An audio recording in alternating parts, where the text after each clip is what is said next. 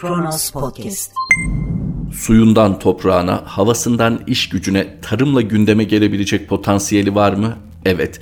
Bulunduğu konum itibariyle ticaretin gözdesi olabilecek potansiyeli var mı? Evet.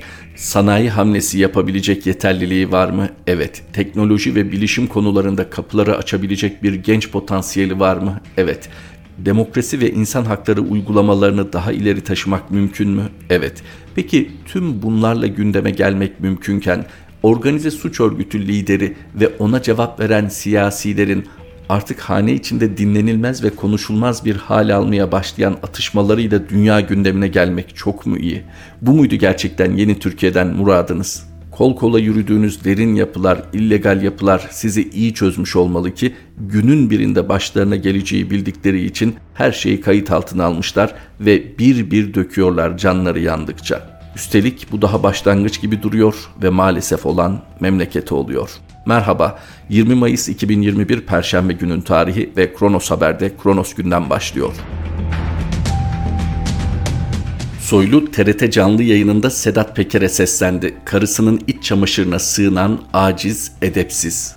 İçişleri Bakanı Süleyman Soylu, Sedat Peker'in kendisi hakkında iddialara TRT'de katıldığı programda cevap verdi. Soylu, uluslararası bir operasyonla karşı karşıya olduğunu belirterek AKP'nin ilk başardığı iş Türkiye'yi mafya sisteminden temizlemek olduğunu söyledi.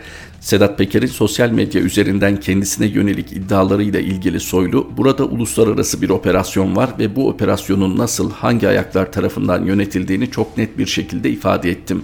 Devlet Süleyman Soylu ile değildir. Burası Türkiye Cumhuriyeti Devleti'dir. Bu devlet suçluyla suçsuzu, haklıyla haksızı en iyi bilen anlayışa sahiptir.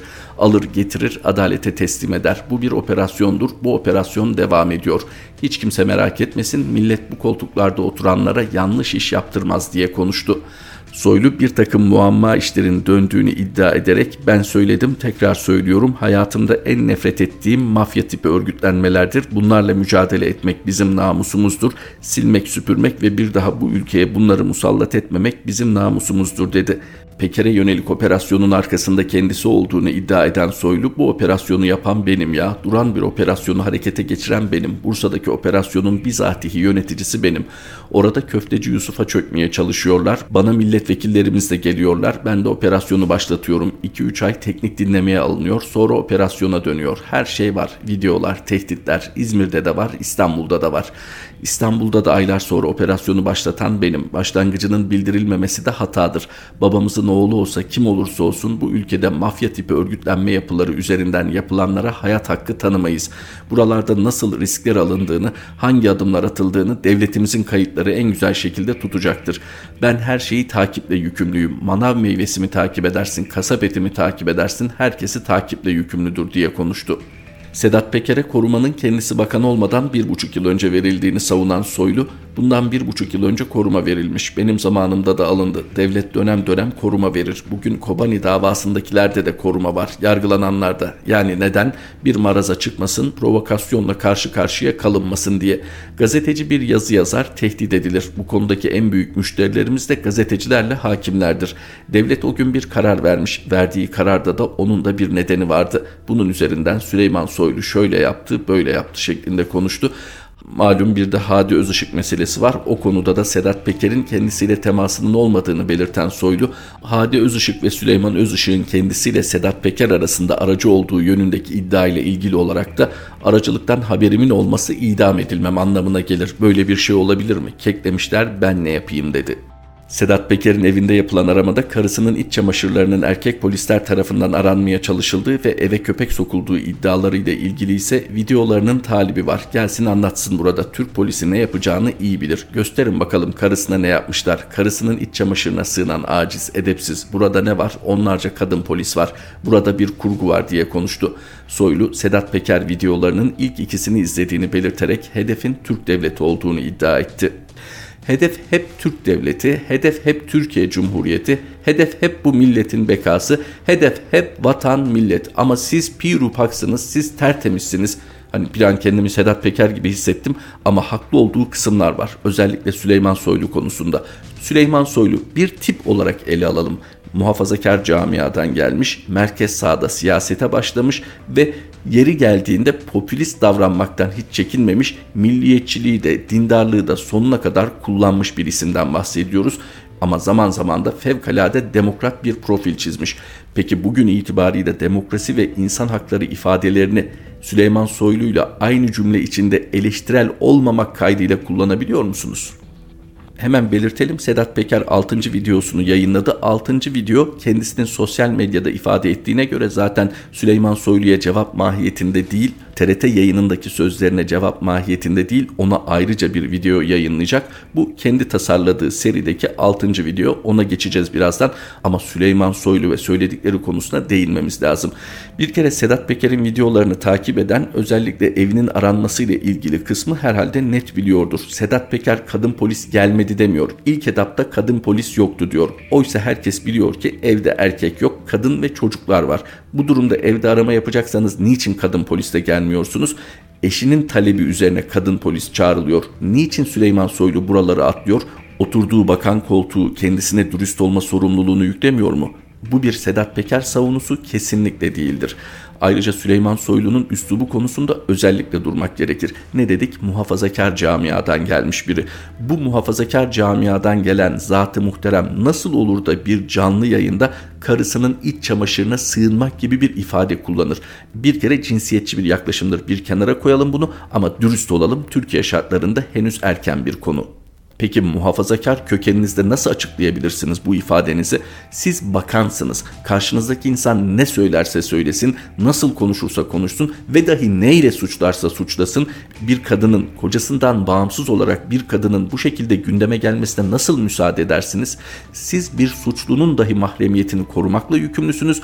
Kaldı ki onun eşinden söz ediyoruz. Bunları mutlaka biliyor Sayın Soylu. İki sebebi olmalı. Ya gerçekten artık öfkesini kontrol etmekte zorlanıyor ki çok önemli bir ipucudur insanın kişiliği hakkında bilgi edinmek adına. Diğer ihtimal de şu bilerek Sedat Peker'i tahrik ediyor ki şu ana kadar Sedat Peker'i konuşmadığını düşündüğü konularda da konuşmaya sevk etmeye çalışıyor. Bir ihtimal sadece. Fakat görünene bakacak olursak Süleyman Soylu'nun bir dakika dahi artık o koltukta oturmaması gerekir. Çünkü kişiliğinin buna uygun olmadığını gösterdi. TRT'deki bu canlı yayında söylediği sözlerle. Bu arada yine iletişim açısından birkaç cümle söylememiz gerekiyor. Süleyman Soylu ve onun gibi özgüveni yüksek siyasetçiler danışmanları sadece bir pozisyon olarak değerlendiriyorlar anladığım kadarıyla. Oysa çok ciddi danışmanlık hizmeti almaya ihtiyaçları var. Bakınız TRT canlı yayınına çıkmadan önce zaten herkes orada neler konuşulabileceğini ve çerçeveyi 3 aşağı 5 yukarı kestirebiliyor. Yani kimsenin Süleyman Soylu'ya canını yakacak bir soru sormayacağından Herkes emin değil mi? Peki bu şartlarda dahi öfkesini kontrol edemiyorsa niçin bir danışmanlık hizmeti almıyor? Yani ben burada ne konuşayım, hangi çerçevede kalayım? Bu ayıp değil. Profesyonel bir danışmanlık hizmeti almanız son derece yerinde olur. Tabi bu sadece Süleyman Soylu'ya has değil. Öfke kontrolünün zorlaştığı tüm durumlarda kişi kişiliğine ilişkin ipuçları verir konuşmasında. Zaten bakın normal şartlarda Süleyman Soylu yani yüksek stres altında olmadığı koşullarda düzgün konuşan biri, düşünerek konuşan biri. Fakat bakınız buradaki konuşmasında o kadar sık hata yapıyor ki gereksiz kelimeler kullanıyor, öğeler arasında uyumsuzluk var, takı yanlışları var. Tüm bunlar aslında yoğun stres altında olduğunun göstergesi ve böyle dönemlerde öfkesini kontrol edemiyorsa böyle birinin ülkenin İçişleri Bakanlığında bulunması her şeyden önce ülke için bir tehdittir. Siz ulu orta canlı yayında bir kadının iç çamaşırından bahsedebiliyorsunuz ne sebeple olursa olsun ve o kadının güvenliğinden de resmi olarak sorumlusunuz. Sadece bir saniye durun ve empati yapın. Sözü edilen bu şekilde anılan sizin eşiniz olsaydı ne olurdu? Ve şimdi ne kadar mümkünse siyaset açısından ele alalım. Mümkün değil çünkü ortada siyaset yok. Ortada siyasi figürler yok. Bakınız şu an siyaseti avcunun içine almış, istediği gibi sıkan, istediği gibi gevşeten bir organize suç örgütü lideri var. Bir gazeteciyi bir videosuyla rezil edebilen, bir bakanın kimyasını bozabilen ve bir cumhurbaşkanını da ne oluyor acaba diye temkinli temkinli şimdiden konuşturmaya başlamış bir organize suç örgütü liderinden söz ediyoruz. Hangi siyaset siyasetten söz ediyoruz. Sayın Soylu sadece bir siyasi kimliğiyle hareket edecek olsa bu konuda izlenecek yol yöntem belli. İlk videosundan itibaren yapılacak iş suç duyurusunda bulunmaktı ama ondan daha önemlisi iddia ağırlaştığında yani doğrudan şahsını hedef aldığında istifa etmekti. Diyeceksiniz ki her iddia karşısında istifa mı edilir? Bakınız öyle böyle bir iddiadan bahsetmiyoruz. Sedat Peker yani Adalet ve Kalkınma Partisi'ne açık destek vermiş, hemen her cümlesinde mevcut iktidarı övmüş ve bunun karşılığında da en azından iktidar tarafından kendisine bir hareket alanı tanınmış bir isimden bahsediyoruz. Nedir hareket alanından kasıt? Siz istediğiniz zaman herhangi bir şehirde miting düzenleyebilir misiniz? Bırakın miting düzenlemeyi iki kişi hakkını arayamıyor. Anayasal hakkı olan protestoda bile bulunamıyor. Hemen polis geliyor. Pandemi koşulları da buna son derece elverişli ve bir şekilde size mani oluyor. Ama Sedat Peker bu ülkede istediği şehirde istediği zaman istediği gibi miting düzenledi. Polis buna neden izin verdi? Sedat Peker bunu hangi unvanıyla yaptı? İşte pek çok seveni olan sıradan bir vatandaşın bir siyasi eylemi miydi? Bunu bir CHP'li yapabilir miydi? Bunu bir HDP'li yapabilir miydi? Bu soruların cevaplarına Sayın Soylu dürüst bir şekilde cevap verebiliyorsa ne ala. Sedat Peker'in videolarında hatırlattığı ve vakti zamanında da aslında hemen herkesin bildiği eylemleri konusunda hangi soruşturma açılmış? Normal bir vatandaşı müebbet hapse mahkum ettirecek kimi davranışlar Sedat Peker açısından bir soruşturma konusu dahi olmuş mu acaba kendi bakanlığı sırasında da? Şu an ortada bir kendini kurtarma çabası var. Gerek Sedat Peker cephesinde gerekse Süleyman Soylu cephesinde. Süleyman Soylu eğer dediği gibi vatanını milletini seven ona bağlı bir şahsiyetse yapacağı ilk iş istifa etmektir. Bu şu demek değil. Ben size yenildim. Bütün haklarımdan feragat ediyorum. Çekiliyorum köşemde oturuyorum demek değil. Bu iddialar karşısında zaten böyle bir lüksü de olamaz. Bu şu demek. Ben İçişleri Bakanı koltuğunda otururken hakkımda sıhhatli bir soruşturma yürütülemez. İstifa ediyorum. Her şeyimin araştırılmasını istiyorum ve bunun neticesinde tertemiz, güçlü bir şekilde koltuğuma dönmek istiyorum. Cumhurbaşkanı da tensip buyurursa. Neden diyemiyor? Daha önce istifa dilekçesi sundu. Hani koltuk düşkünü olmadığını düşünüyoruz oradan hareketle. Neden şimdi Süleyman Soylu hakkında sıhhatli bir araştırma, soruşturma yürütülmesi için İçişleri Bakanlığı koltuğunu terk etmiyor? Şunu mu düşünüyor? Süleyman Soylu olmazsa memleket ayakta kalamaz. Böyle düşünen biri var zaten. Ama Süleyman Soylu Mehmet Ağar'a neden gönül koymuştu Bodrum Yalıkavak'taki marina ile ilgili söyleminde?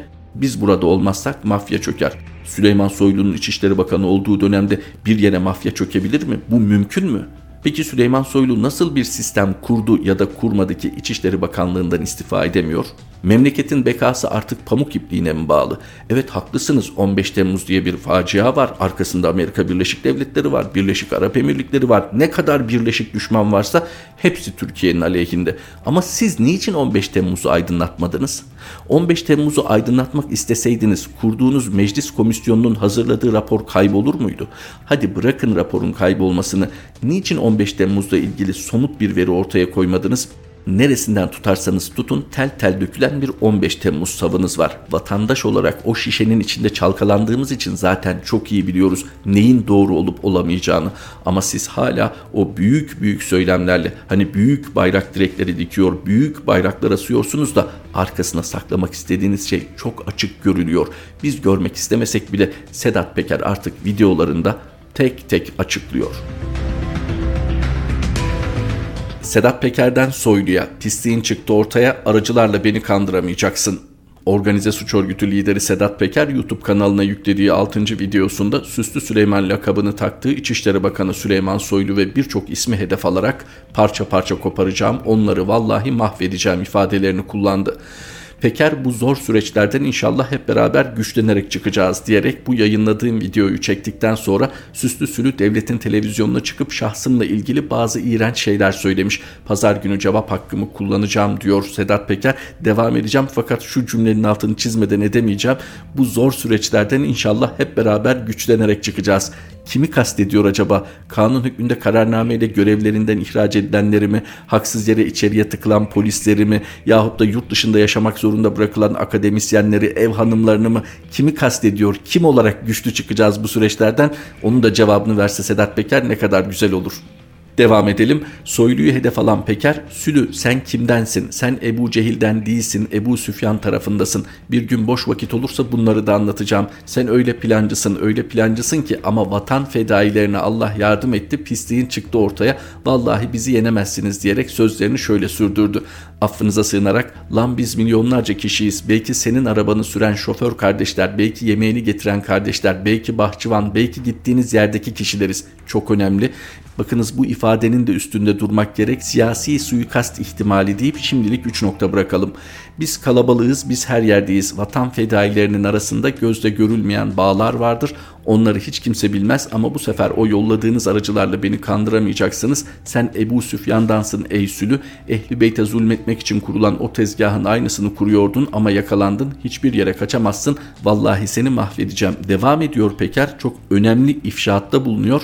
Hürriyet gazetesi baskınını bir milletvekilinin ricasıyla kendisinin yaptığını açıklıyor. Hürriyet gazetesinin kendisine bağlı gruplarla basıldığını söyleyen Peker, lan namusu maaşı kadar olanlar delil mi arıyorsunuz? Alın size delil. Daha ne istiyorsun söyle bana. Telefon sinyalleri var. Bakın yine yazmazsınız. Çünkü suç örgütü liderliğinden sabıkası olan insanın dediklerine ne kadar inanabilirsiniz? Lan sizin aklınız yok. Delisiniz lan siz dedi. İfadeler kendisine ait. Peker videosunda Mehmet Ağar için derin Mehmet derken Yıldırım Demirören'e de Pamukören sözleriyle hitap ediyor ve Pambıkören, Pamukören ne oldu? Seni bırakmam bir daha. Vallahi bırakmam. Lan oturduğun yerde benim hakkım var. Sanki suç aletleri karımın odasından çıkmış gibi, kasadan çıkmış gibi yayın yapıyorsun. Hani lan namus, hani lan şeref, geri emanetçisin lan. Yönetimde de hiçbir sözün yok. Pelikancılar bak tuvalete falan kalkarsanız ara yoklama yaparım, sınıfta bırakırım, hepinizi çok pis vururum şeklinde konuştu. Peker medya patronlarını da eleştirdi. Polislere hırsızlara yapılan muamele yapılıyor. Polisler de biliyor bunlar hırsız. Bir ihale kapmak için öyle gurursuzlar ki içeriye saati falan çıkartarak giriyorlar. Doğru söyleyin içeride donu indirtiyorlar mı? İndir donu 1 milyar dolar ihale. Ben bunlara yalı çetesi diyorum. Boğazdaki yalılardan ziyade para için onurunu, gururunu satan insanlar. O kadar paranız var. Hırsız muamelesi yapılıyor. Yine gidiyorsunuz. Onlar iyi adam. Ben suç örgütü lideriyim. Ben devletle bir liralık bile bir iş yapmadım. Atatürk'ün zamanından beri devleti soydunuz, yediniz, yediniz, doymadınız.